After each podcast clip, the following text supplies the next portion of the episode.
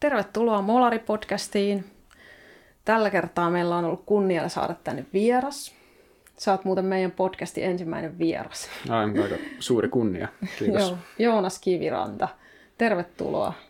Joo, kiitos. Kiva, kun pääsit tulemaan. Ja, ja tota, jos sä vaikka esittelisit vähän ittees, että kuka sä oot. Sä oot tamperelainen niin kuin minäkin ja kuntapolitiikassa mukana. Ja mitä vielä? Joo, no kyllähän mä tätä nykyään täytyy sanoa itseään poliitikoksi kanssa, kun on ihan, ihan valtuutettu Tampereella ja ö, taustasta no, insinöörikoulutus ja teknillisen alan jatkokoulutus, sitten tekniikan lisensiaatti ilmakehätieteessä. Et sanotaan näin, että en mä nyt hirveästi pääse paukuttelemaan vielä henkseleitä, sillä mä en mikään kovinkaan kokenut tieteentekijä ole, mutta pintaraapasu on ainakin tehty ja mielenkiinto ilman muuta on aiheeseen, että sen kannalta kyllä mä ilman muuta seuraan ilmastokeskustelua ja sitten ihan sitä niin kuin kovaa tiedettäkin sen verran, mitä mä pystyn. Joo, okei, okay, justi. Eli meillä on siis tänään aiheena ilmastouskonto, ja tota, sä oot tosiaan sun koulutuksen myötä perehtynyt paljon näihin ilmastoasioihin ja lukenut IPCC-raportitkin ilmeisesti kannesta kanteen vai kuinka? No en, en mä nyt kannet kanteen sanoisi, mutta kyllä, kyllä mä tämän uusimman tiivistelmän luin, mikä, mikä tuli. Katoin eri kohdat läpi ja vähän yritin hahmotella, että kuinka hyvin se julkisuudessa esiin tuotu sanoma mm. matchasi sen kanssa, että mitä siellä IPCC-raportissa oikeasti siis ihan vaan luki sen tieteen kannalta. Ja mä oon havaitsevinen, että tässä saattaa olla pienen pieni ero.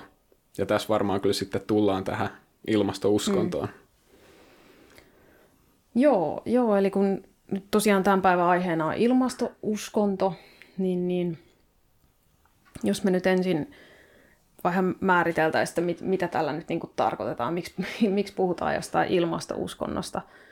Mulla ainakin äh, tämä on siis sellainen termi, mitä perussuomalaiset on käyttänyt, on itse jossakin keskusteluissa tämän, tai haastatteluissa kuullut ainakin Riikka Purran käyttävän sitä sanaa, ja sillä siis viitataan semmoiseen niin kuin vähän fanaattiseen ja kiihkoilevaan, pelottelevaan tapaan niin kuin vastustaa ilmastonmuutosta ja, ja edistää niin kuin, ää, näitä ilmastotoimia.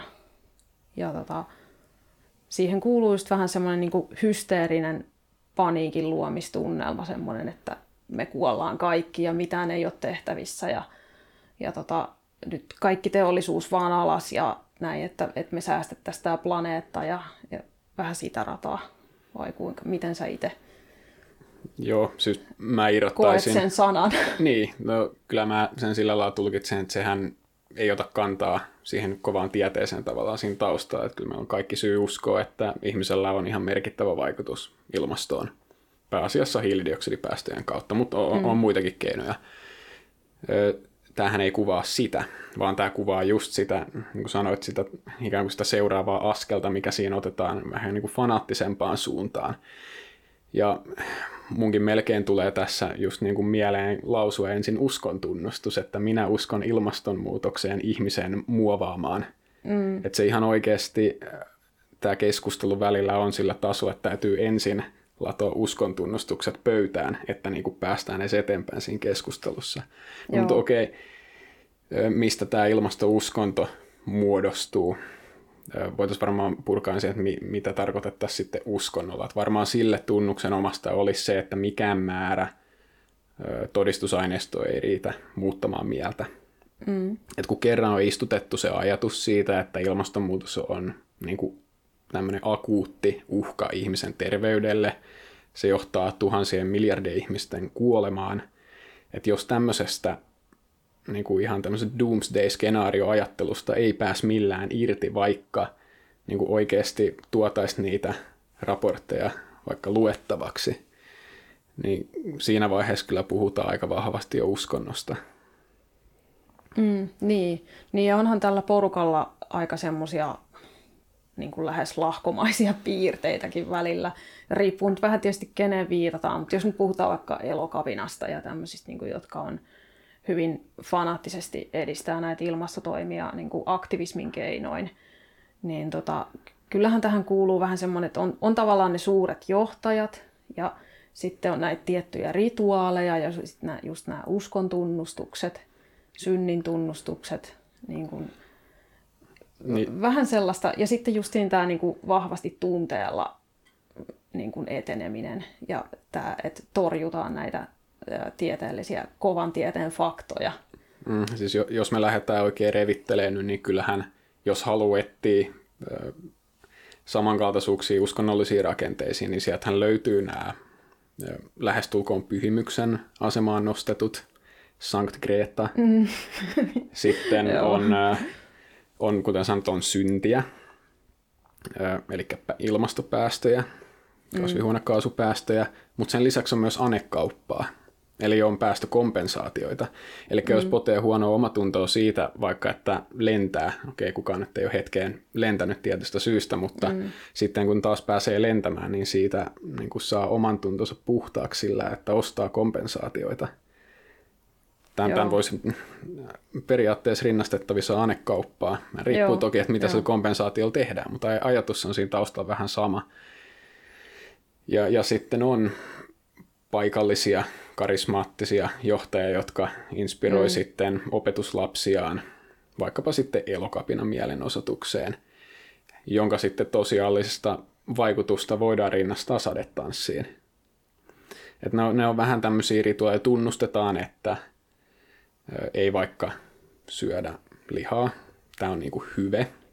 Mm. Vähän niin kuin kristinuskossa on hyveitä, niin tässäkin niin voitaisiin ajatella, että tässä uskonnossa on, on hyveitä, josta lihansyönnistä pidättäytyminen on yksi.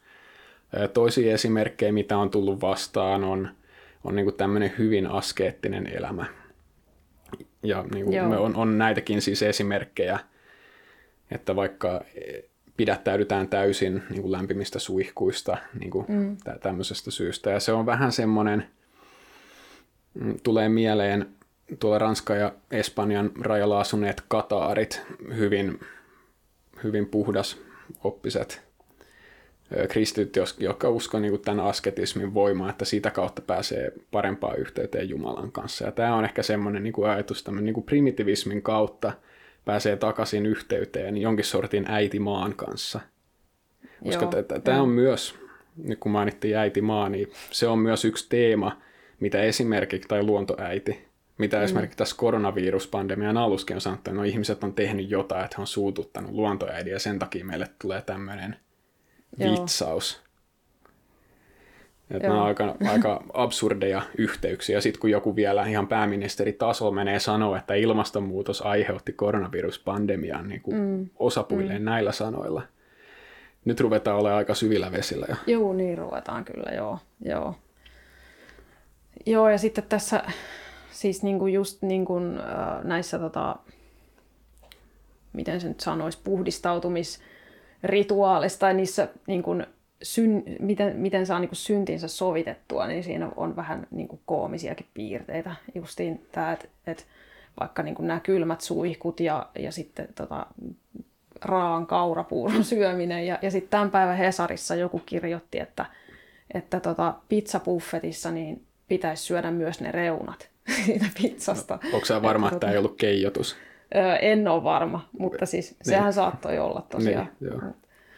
Mutta siinäkin niinku, se saattoi olla keijotus tai sitten ei.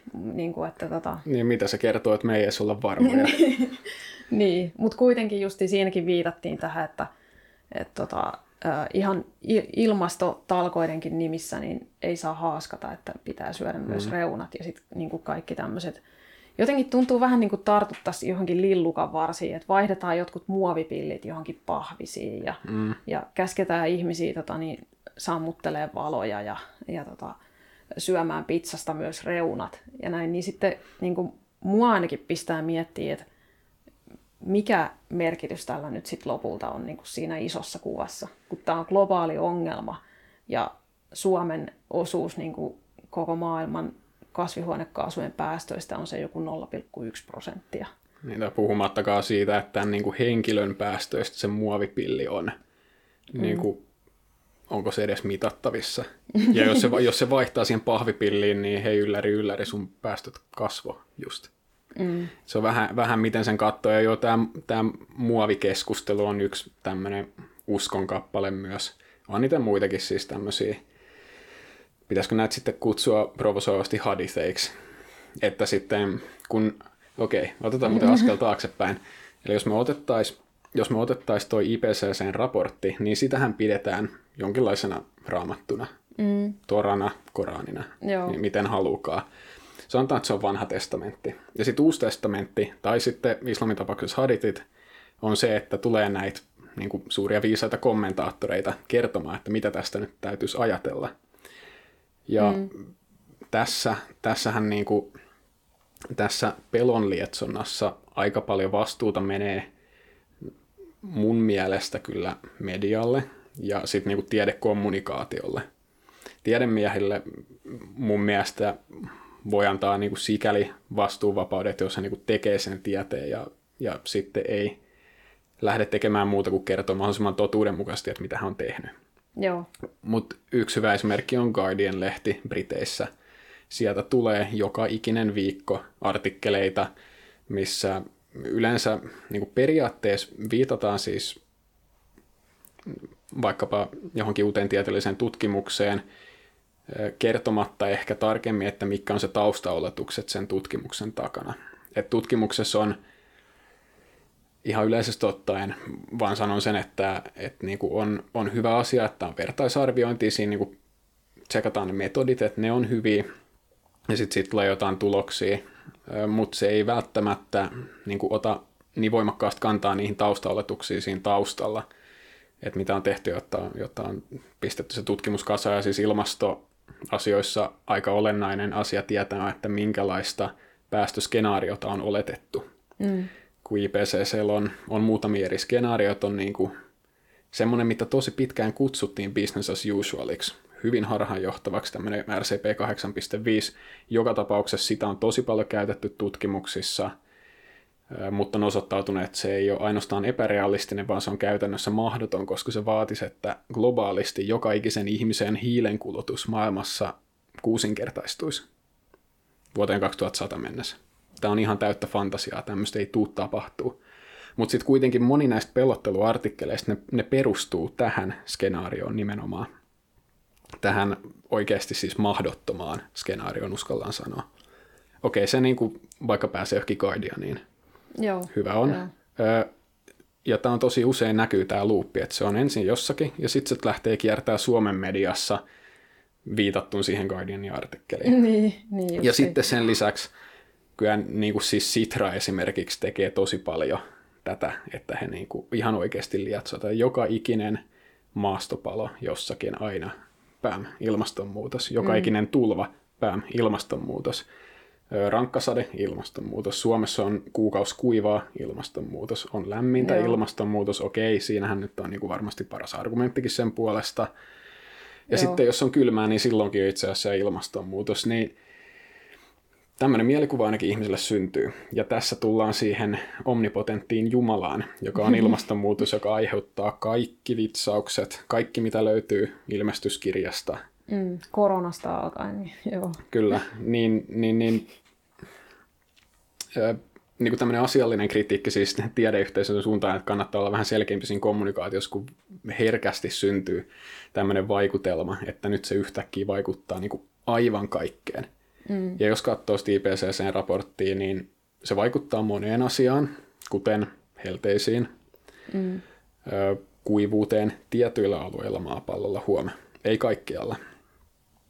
Sitten se vaikuttaa myös maastopalolle altistaville sääolosuhteille, mutta toisaalta esimerkiksi tulvista, myrskyistä, hurrikaaneista, niin se varmaan paras, mitä voi sanoa, että niinku ei osata sanoa.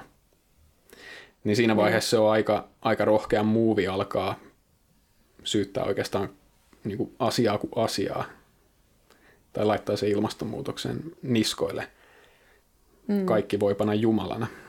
Niin. Mä oon itse ihan maallikko näissä asioissa, mutta mä oon ymmärtänyt niin, kuin niin että, että siis kun meillähän on kuitenkin tulvia, helteitä, hurrikaaneja, tällaisia niin kuin ollut aina maastopaloja, kaikkea näitä on ollut aina, mutta sitten nämä sään ääriilmiöt, niin kuin lisääntyy ilmastonmuutoksen vaikutuksesta. Pitääkö se paikkansa? Mm, no siis ei, ei kaikki. Niin, niin kuin mm. esimerkiksi hurrikaaneissa, niin se siis tavallaan ei, ei voida sanoa. Joo. Se on hankala kysymys. Se, se on, siitä käydään keskustelua. Mutta joo, siis niin kuin helteissä se on varmaan helpointa ymmärtää, mm. että jos aikaisemmin on ollut, sanotaan, niin kuin 20 hellepäivää, josta ehkä kaksi on ollut yli 30 asteista, mm. niin sitten kun sitä lämpötilan keskiarvoa pikkasenkin poikkeutetaan vaikka yhdellä asteella ylöspäin, niin yhtäkkiä ei olekaan jakauma enää 20 ja 2, vaan mm. no okei, hellepäiviäkin tulee lisää, että sanotaan, että niitä olisi sitten 25 ja yli 30 asteisia päiviä olisi 5. Eli tämmöinen niin Suomessa tulkitaan kyllä jo niin kuin tukalan kuumaksi yli 30 astetta, niin yhtäkkiä niiden määrä tosi pienellä keskiarvon muutoksella onkin jo yli kaksinkertaistunut. Just, joo. Niin kyllähän se täällä Suomessakin näkyy ihan oikeastikin. Mm, Mutta onko sä tota, sitä mieltä, että nyt on syytä paniikkiin ja pitää huutaa, että me kuollaan kaikki?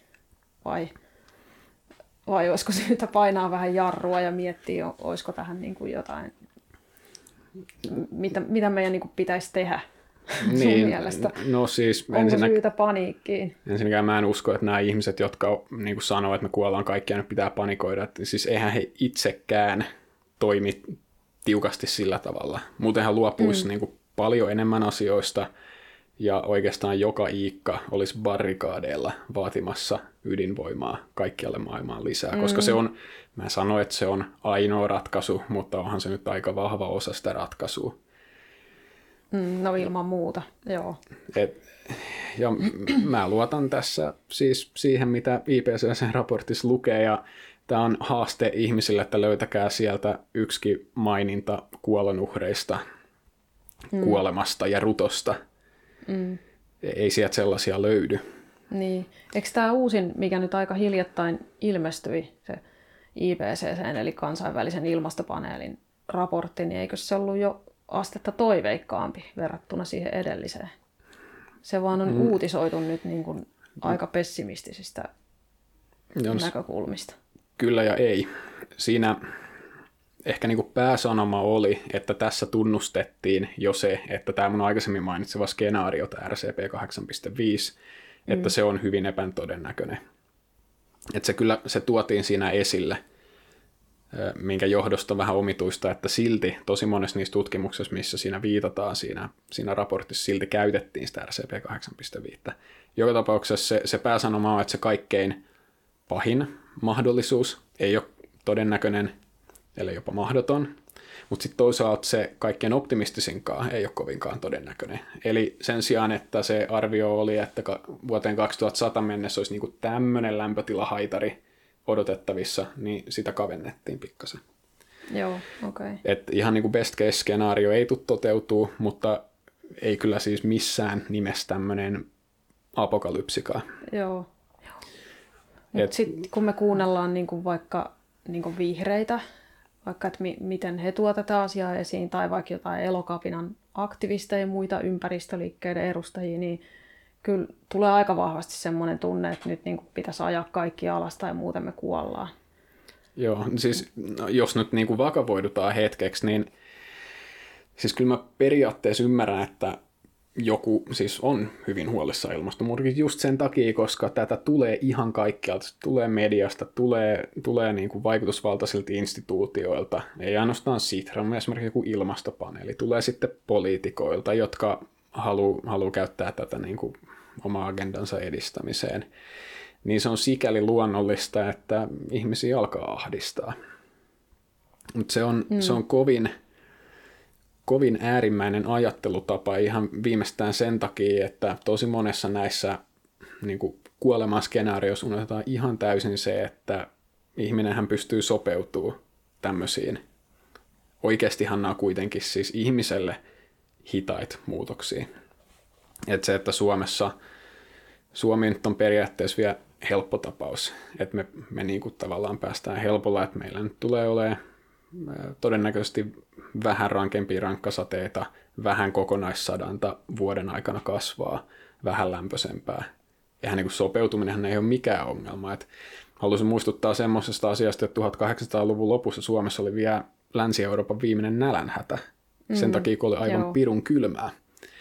Ö, okei, ilmasto on vähän lämmennyt, mutta toisaalta myös sitten ruoan kasvatusmenetelmät on parantunut niin paljon, että eihän nykyään niin kuin menetetä koko satoa.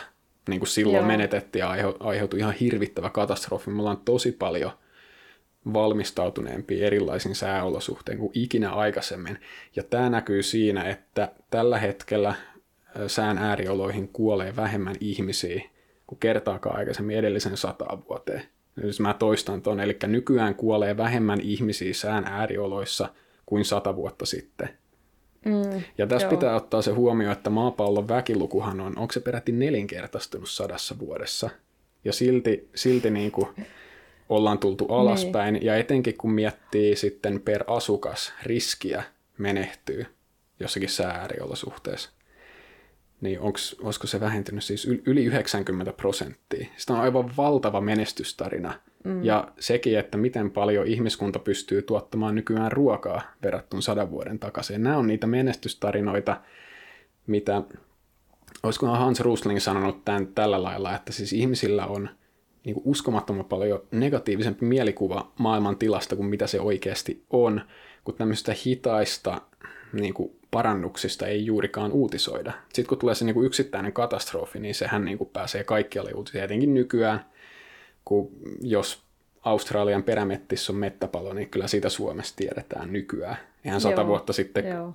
kukaan ei olisi kuullut, ja vaikka olisi kuullut, ei olisi kiinnostanut.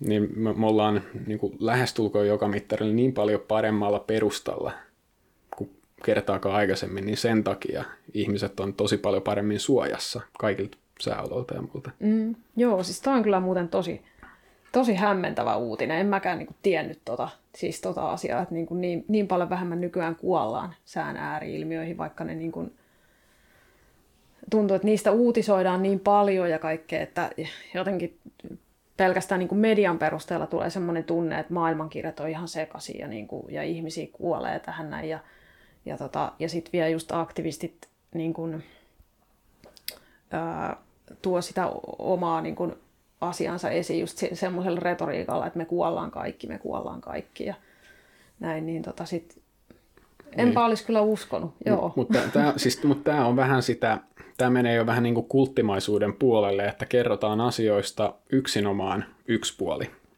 Mm. Että kerrotaan, että niin kuin ihmisiä kuolee. No, tämä on tavallaan no-brainer, että valitettavasti edelleen ihmisiä kuolee, mutta kun ei, ei verrata yhtään mihinkään aikaisempaa, niin, niin ei, ei sitten huomata, että ollaan tehty ihan niin kuin valtava loikka eteenpäin. Ihan niin kuin, siis talot on parempi, kaikki sääennusteet on parempi, tiedetään, jos on tulossa rajuilma, tulossa hurrikaani. Mm. Hollantilaiset on rakentanut pikkasen patoja, ja he ei ole, siis he ei ole ainoita, jotka on näin tehnyt. Et, et niin kuin ihminen mm. on ihan äärimmäisen kekseliässä sen ansiosta, niin kuin meillä Niinpä, menee oikeastaan joo. aika hyvin. Omalla neuvokkuudellamme me ollaan tavallaan, niin kuin, en tietenkään koskaan päästä luonnosta niskan päälle, mutta niin kuin pystytään suojaamaan itteemme paremmin. Mm. Joo, kyllä. Joo.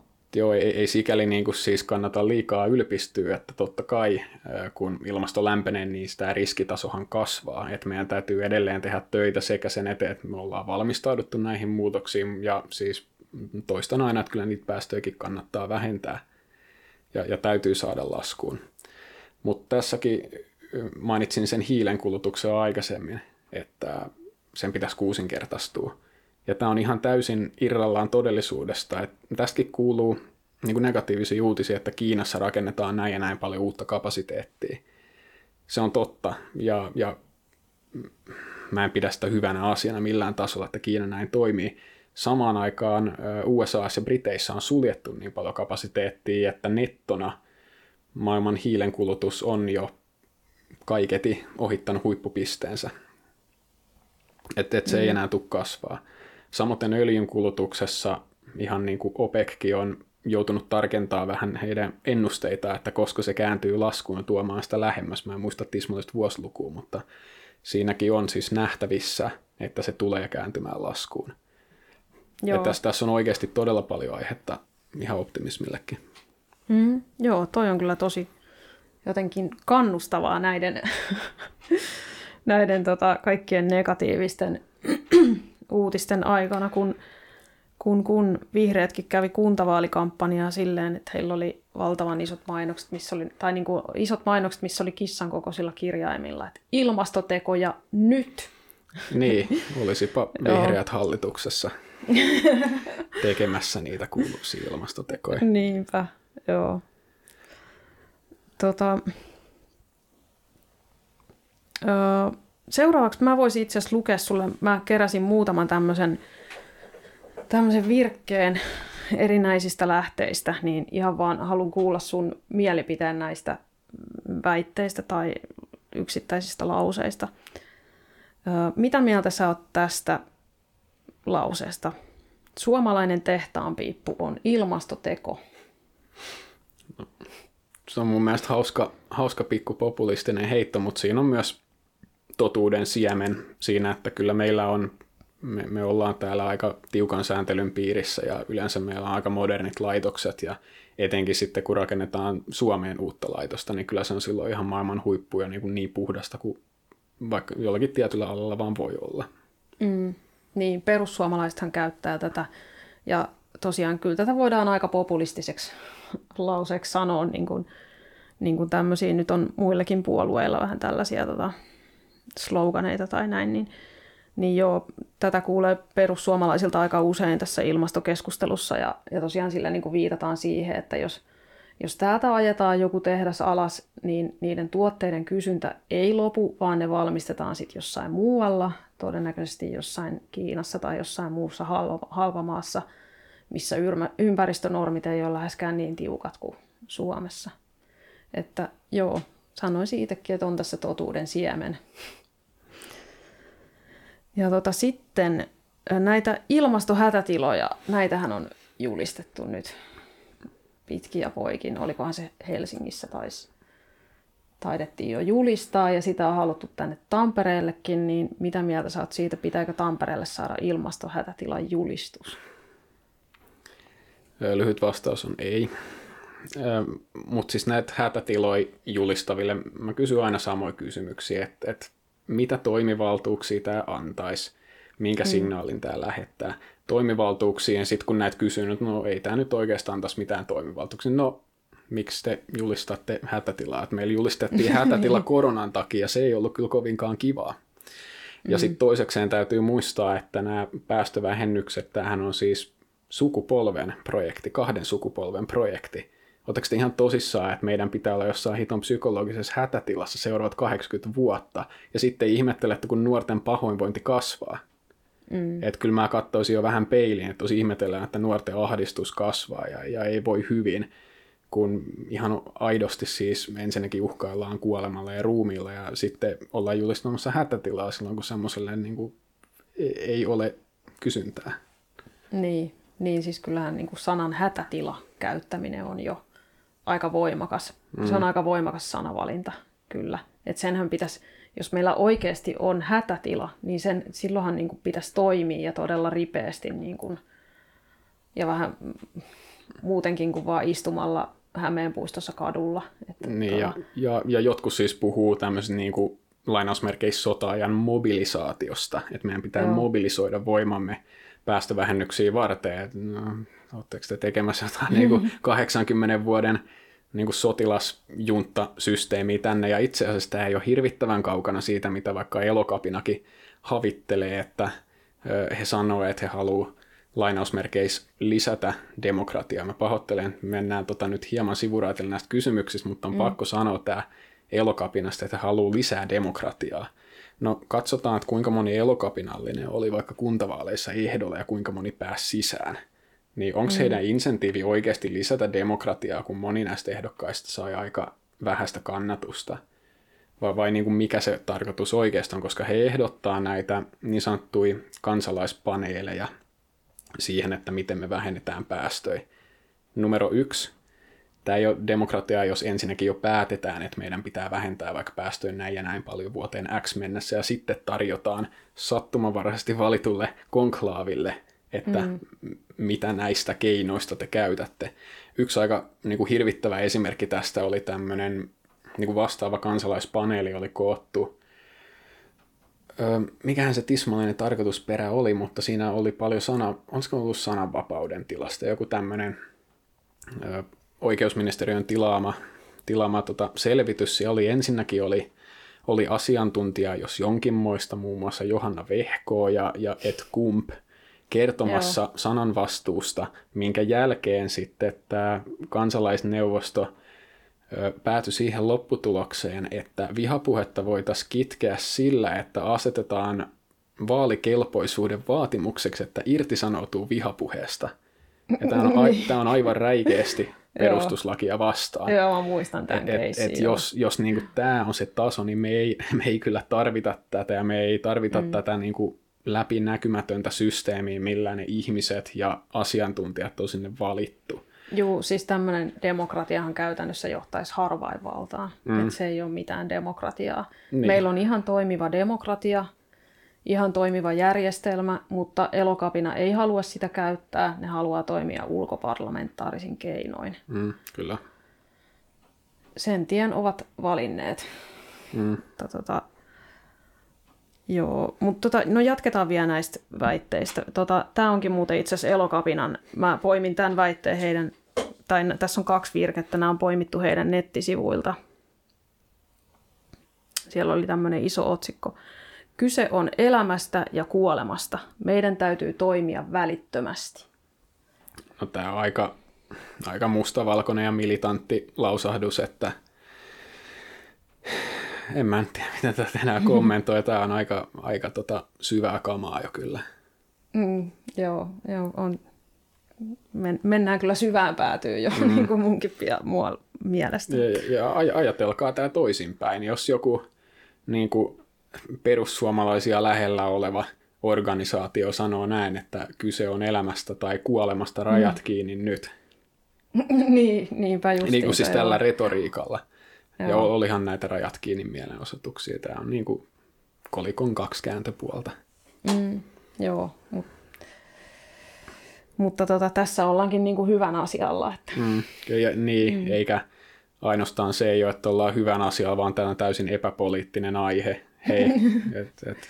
Joo, tosi, tosi epäpoliittisesti hekin, toi, hekin toimii, kun he kritisoi hyvin vahvasti kapitalismia ja haluaisi itse asiassa romuttaa koko kapitalistisen järjestelmän. Niin mm se, siis, että siinähän ei ole mistään muusta kysymyskään kuin politiikasta. Sehän niin. on nimenomaan politiikkaa. Ja, ja tämä on myös siis tunnuksenomasta kulteille, että niitä aitoja tarkoitusperiä pikkasen silleen peitellään. Mm. Eihän se ole kenellekään niin kuin mikään iso salaisuus, joka on tätä seurannut, ja mitenkä tämä linkittyy tosi näppärästi toiseen meidän suosikkiaiheen selkeä intersektionaaliseen feminismiin, mm. että nämä niin kuin aina jotenkin on mystisesti niin kuin samassa sängyssä nämä kaksi kaksi mm. aihetta ja just tämä kapitalismin vastaisuus.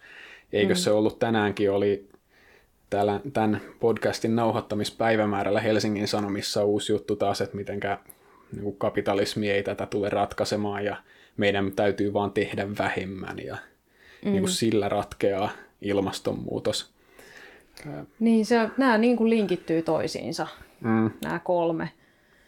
Tämä feminismi, siis intersektionaalinen feminismi, sitten tämä niin kuin antikapitalismi ja sitten tämä ilmastouskovaisten liike. Mm. Niin. Mutta se, se muodostaa niin kuin sen kokonaisuuden, että onko nämä nyt sitten onko nämä nyt sitten eri kirjoja siinä raamatussa, mm. nämä eri osa-alueet. Siinä kun vielä antifasisminkin heittää siihen niin. päälle. Niin kyllä, kyllä. Niin siinä liikkeen, niin eiköhän meillä ole koko setti kasassa sitten. Joo, mutta se on hämmästyttävää, että kuinka usein nämä linkittyy, ja etenkin englanninkielisessä sosiaalisessa mediassa tämmöinen aika vahva indikaattori on se, että onko henkilöllä persona-pronominit sen biossa vai ei. Se on aika hyvä ennuste sille, että mitä, mitä näitä kaikkia aatesuuntauksia mm. edustaa. Joo, joo. Sitten on vielä tämmöinen tota, viimeisenä heittona. Tämä on erään ilmastoaktivistin Twitteristä. Kuolleella planeetalla ei ole työpaikkoja.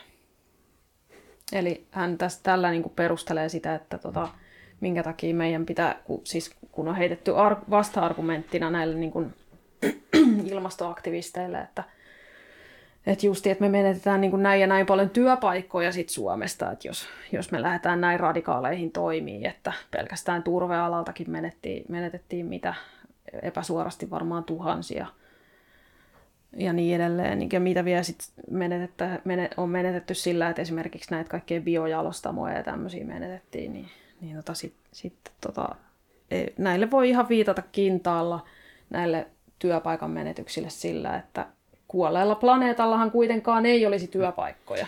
Mm. No, mä haastan tämmöiset ihmiset etsimään siis oikeasti ne kohdat tieteellisestä kirjallisuudesta, joka väittää, että me oltaisiin millään skenaariolla menossa kohti niin sanotusti kuollutta planeettaa. Ja tämä on ihan niin kuin absoluuttisen naivi ajatus, että ihmisen toiminnalle ei olisi mitään vaikutuksia maapalloon. Ihan se vaan, että niin kuin me ollaan tänne rakennettu kaupunkeja ja muita, niin siis totta kai se on köyhdyttänyt luontoa. Se on vienyt elintilaa luonnolta. Tietenkin. Sehän, se on niin kuin, täytyy hyväksyä tiettyyn rajaan asti. Me yritetään minimoida ne vaikutukset, mutta minkäs teet? Niin kuin, mitä varten me ollaan olemassa? Tämä to, menee tosi niin kuin filosofiseksi tosi äkkiä, mutta mm. et, mikä on ihmiselämän pointti, jos me ei jos me ei elää. voida niin kuin hyödyntää niin kuin, jossain niin, määrin luontoa. Niin, että ei me pystytä vaan heittäytyy niihin luolamiesaikoihin. Ja mm. by the way, luolamiesaikoina ihmisillähän on ollut myös niin kuin yllättävän korkea hiilijalanjälki. Ja etenkin sitten Suomessa 1800-luvulla, kun on, on klaarattu peltoa kaskeamalla. Tämähän on se ensimmäinen iso askel, että millä ihminen on ryhtynyt mu- muovaamaan maapallon ilmastoa. Se ei suinkaan ala 1800-luvulta, vaikka se teollisen vallankumouksen jälkeen on ollut totta kai nopeinta. Mutta se iso muutoshan on ollut, että on, on hakattu ja poltettu metsiä. Mietitään vaikka jotain Sisiliaa, Italian eteläkärjessä, niin sehän on jo pari tuhatta vuotta sitten vedetty puuttomaksi Joo. roomalaisten toimessa. Islannissa sama juttu, siis ihmisen, ihmisen tota, maapallon muovaushistoria on yllättävän pitkä. Joo, joo. Joo, ja mä haluaisin kyllä myös sanoa niin täm, tämmöisille aktivisteille, että kyllähän meidän täällä kuitenkin niin jotenkin pitää elää. Että kun nä, nyt vaikka ilmastonmuutos on mitä on, niin näyttää siltä, että me nyt kuitenkin ollaan vielä huomenna hengissä. Ensi viikollakin me ollaan luultavasti hengissä. Eikä meidän planeetta ole varmaan niin kuin ensi vuonnakaan niin kuin kuollut. Niin, siis pakkohan meidän on niin kuin töissä käydä ja perheemme jotenkin elättää ja asuntolainamme maksaa, mutta ehkä se voi sitten jollekin nuorelle ilmastoaktivistille olla tosi vaikea ajatus se, että tota, niin, ja, ja siis... ei pysty oikein samaistumaan sit se, sellaisen tavallisen työssä käyvän suomalaisen elämään, että jolle tippuu lasku ja laskun perään ja lainan lyhennykset juoksee, että, että mm. pakko siellä töissä nyt vaan on käydä, että se on vähän kurjaa sit, jos se työpaikka menee alta niin kuin sen takia, että meillä pitää olla maailman kunnianhimoisin ilmastopolitiikka. Niin ja eikä siellä, ei siellä töissä niin kuin ihan pelkästään käydä työssä käymisen ilosta, vaan sen takia, että niin kuin kaikki yhteinen toiminta rakentaa aivan valtavan määrän hyvinvointia. Mm. Mä viittasin aikaisemmin, että että ihmisiä kuolee paljon vähemmän kuin koskaan aikaisemmin. Niin kuin siihen linkittyy myös se vahvasti, että, että siis se, että talous on ihan valtavasti suurempi kuin sata vuotta sitten, että ihmisillä on ihan valtavan paljon paremmat edellytykset elää ihmisarvosta elämää. Onko se mm. ihmisarvosta elämää, että me julistetaan hätätila ja otetaan joku Marshall-suunnitelma käyttöön ja ruvetaan ylhäältä päin komentaa ihmisiä mm. tekemään asioita. Te ette saa tehdä näitä, niin ihmisiltä viedään vapautta. Onko, niin kuin, niin. On, onko se ihmisarvosta elämää, että me toimittaisiin sillä tavalla jonkun abstraktin tavoitteen kannalta, että maapallon pitäisi olla näin ja näin monta kelviniä lämmin versus 0,5 astetta lämpöisempi. Mm. Ja mä kysyn ihan oikeasti, että mikä on, mikä on sen arvo, että maapallo olisi 0,5 astetta viileämpi vaikka totta kai sillä kasvatetaan riskitasoja ja meidän täytyy varautua siihen ja jollakin osalla luonnolla on hankalampaa sopeutua siihen, mutta jos se vaihtoehto on, että me vedetään joku täys niin kuin sotasuunnitelma täällä päällä ja, ja aletaan merkittävästi rajoittaa ihmisten vapauksia, niin onko sekään se arvosta? Mm, toi on myös ihan hyvä filosofinen kysymys pohdittavaksi monelle. Niin. Et tota, kun pistetään nämä kaksi vaakakuppiin, niin mä veikkaan, että aika monelle voi painaa kuitenkin enemmän sitten ne, mitä nyt on onnistuttu saavuttamaan, ne vapaudet ja sitten tämä, tota, hyvinvointi. Et, tota, niin, niin, joo. Ja tässä, tässä tullaan vielä ehkä nopeasti tullaan semmoiseen liberalismiin, että vihreäthän, jotka ehdottaa tällaisia pakkotoimia, ei ole niin kuin vapausaatetta nähnytkään.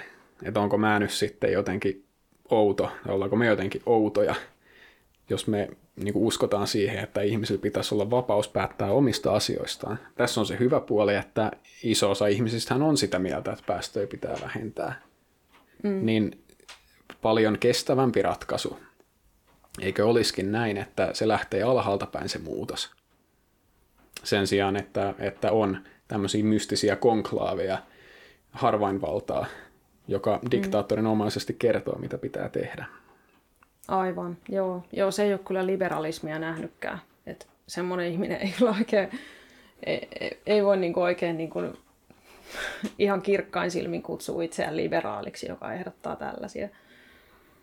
Et tota, ja mäkin näkisin, että on, et, tai sille, että mun mielestä kans ilmastonmuutos on ihan tosiasia ja hyvä, että sille sen eteen niin kuin, tai sitä vastaan on näitä toimia, näitä ilmastotoimia pitää tehdä, mutta joku järkihän tässä pitää olla mukana. Mm. Että ei tämä, niin kuin, tää, että me tehdään joku neliraaja jarrutus ja niin kuin, tota, äh, huudetaan vaan kaikki täyttä kurkkua, että me kuollaan, me kuollaan niin kuin, ja, ja näin, niin, siis, niin kuin, ei, ei se ole millään tavalla rakentavaa kyllä mä näkisin, että kannattaa nyt ohjata ihmisiä tekemään semmoisia niin fiksuja valintoja, ympäristön kannalta fiksuja valintoja. Mutta niin pakkokeinoilla harvoin on saatu mitään hyvää aikaa.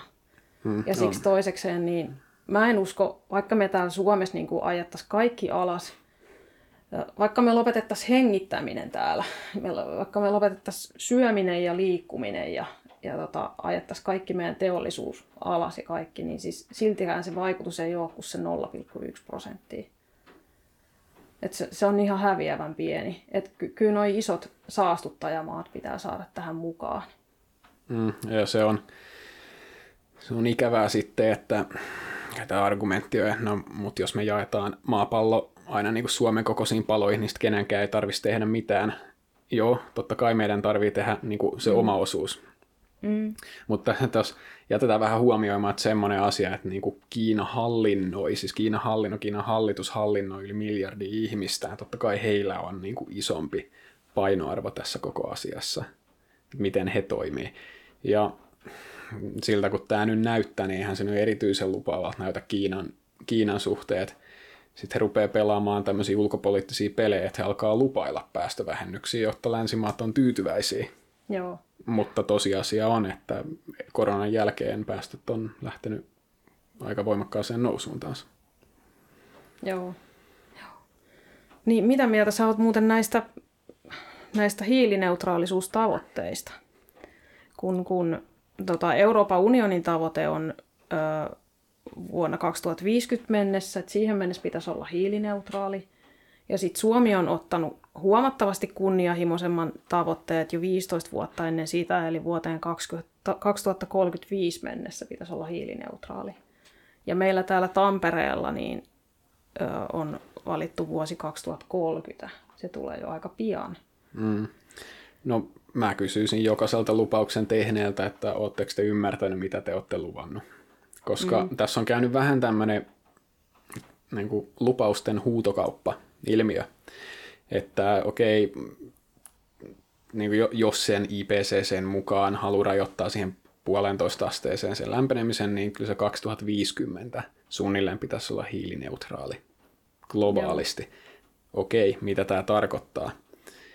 Se tarkoittaa sitä, että maailmassa pitäisi rakentaa, tai siis ottaa käyttöön päästötöntä energiaa yli niin kuin yhden Olkiluoto kolmosen verran joka ikinen päivä – seuraavat 30 vuotta.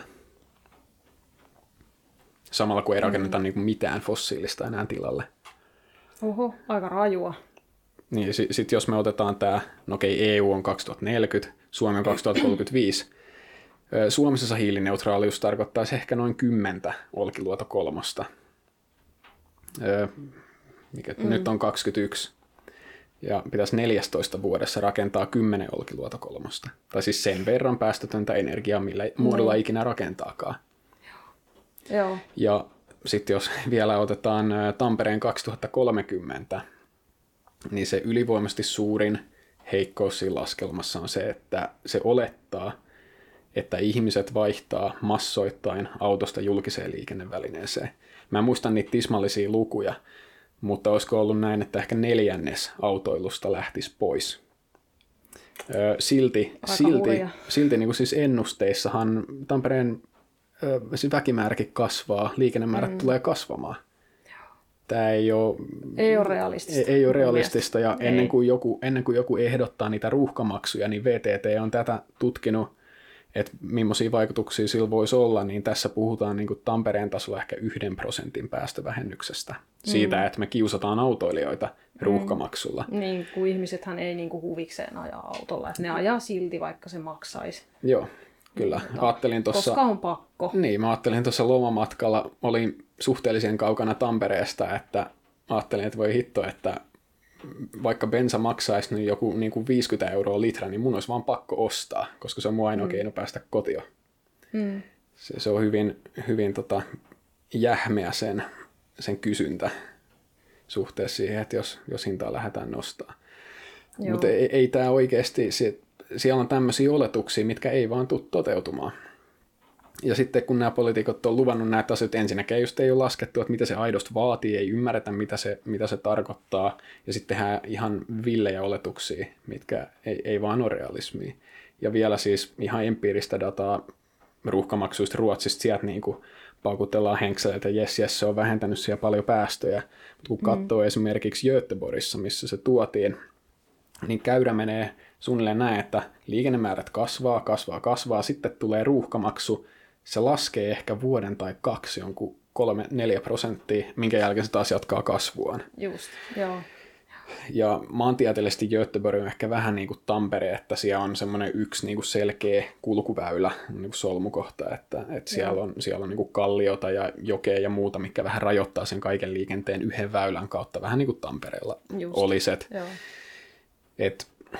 se on väliaikainen vaikutus ja kyllähän mun käsittääkseni ruuhkamaksuu niin kuin, siis hehkuttavat ja tutkivat ja muutkin niin kuin tulee siihen lopputulokseen, että se suurempi vaikutus on sillä, että se jakaa sitä liikennettä pikkasen tasaisemmin päivän mittaan, että se on niin nimensä mukaan ruuhkamaksu, että se ei, mm. se ei ihan aidosti tartu siihen päästövähennykseen juurikaan. Mm, niin justi, joo. Ymmärrän. Sama määrä liikennettä vaan niin kuin jakautuu pikkasen ihmiset vaan sit ajaa vähän pikkasen eri aikaan. Niin kuin. Mm, joo. joo. Mutta mun täytyy sanoa, se, sitten löytyy näitä ihmisiä, jotka haluaa aina vähän niin kuin fuskata systeemiä, niin kuin mä. Ja mä Göteborgissa asuessani, niin yliopisto oli just ruuhkamaksualueen sisäpuolella – niin mähän mm. sitten, mä jätin autoni just siihen lähimpään parkkipaikkaan, lähimpään kadunvarsipaikkaan sen ruuhkamaksualueen ulkopuolella, mä kävelin sen reilun kilsan töihin. Sillä on hyvä niin kuin aamureippailu, mutta en mä nyt mm. rupea kaupungille maksaa siitä, että mä kuljen töihin. Niin, niin kuin muuta kuin jo polttoainekulut. Tämä oli siis silloin, jos mä en käyttänyt julkista, totta kai mä julkistakin käytin silloin, kun mm. se oli soveltuvaa. Joo, Joo. ruuhkamaksu on käytännössä niin kuin työssäkäynti maksu tai Mut työssäkäyntivero. Siihen se tylpistyy kyllä valitettavasti. Joo. No tota... Hmm. Mitä sä niin kun, nyt kun me ollaan puhuttu tästä vielä niin kun justiin, että et tota, näistä miten kovia nämä äänenpainot on ja ja, ja tota, miten kova toi hysteria ja kaikki, varsinkin nuorilla tuntuu olevan sellaista ahdistusta ja pelkoa niin kuin tulevaisuuden suhteen ja, ja näin, niin uskoksä niin kuin, että tota, vaikka ah, sellainen ahdistunut nuori, joka, joka liittyy elokapinaan, niin, tai sillä, niin pyst, ajatteleksä, sä, että niin kuin just niillä keinoilla pystytään tähän vaikuttaa, tähän kriisiin? Miten sä näkisit? Kyllä mun perusfilosofia on, on just se, että ihmiset, joilla on vapaita valintoja, he saa vapaasti toteuttaa itseään ja positiivisen kautta motivoivalla, niin saadaan paljon kestävämpiä tuloksia kuin pakolla ja pelottelulla.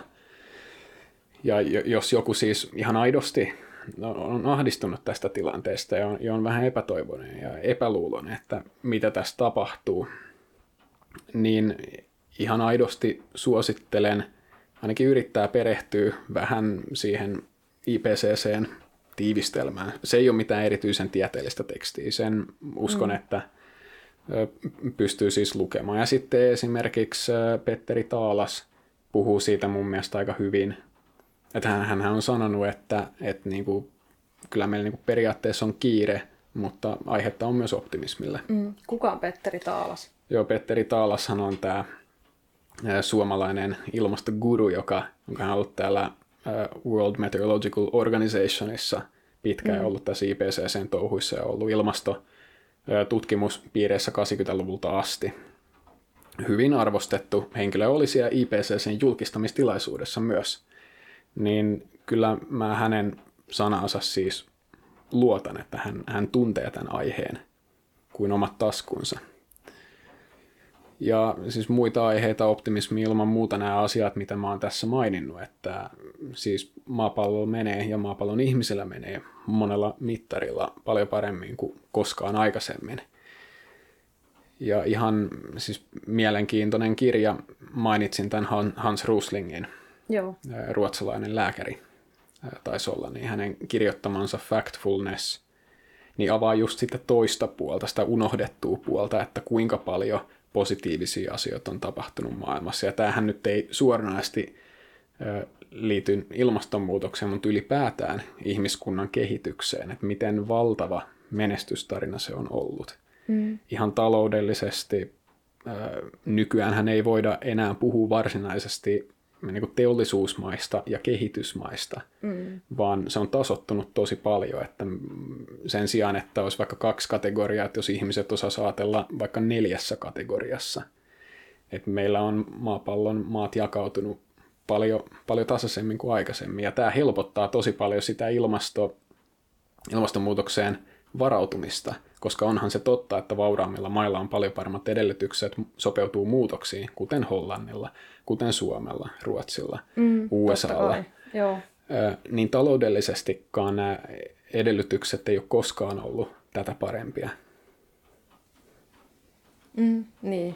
Eli sulla on vähän niin tästä insinöörin optimismia, että, että tota, me voitetaan tämä kyllä niin kuin ihmisen neuvokkuudella ja No. Ja tavallaan semmoisella uuden luomisella ja sitten päästöttömään energiaan panostamalla. Kyllä, täytyy panostaa siis tuotekehitykseen ja tutkimukseen ja ei tietenkään pidä unohtaa siis niitä poliittisia keinoja. Mm. Esimerkiksi hiilen hinnoittelu yhtenä, yhtenä keinona, päästökauppa ja näin poispäin.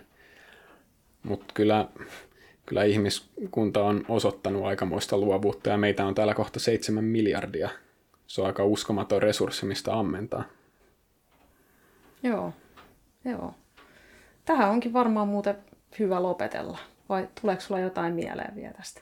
Ei, kyllä tämä on varmaan ihan hyvä päätös. Joo, okei. Okay. Kiitos sulle tosi paljon, kun tulit vieraaksi. Joo, kiitos kutsusta.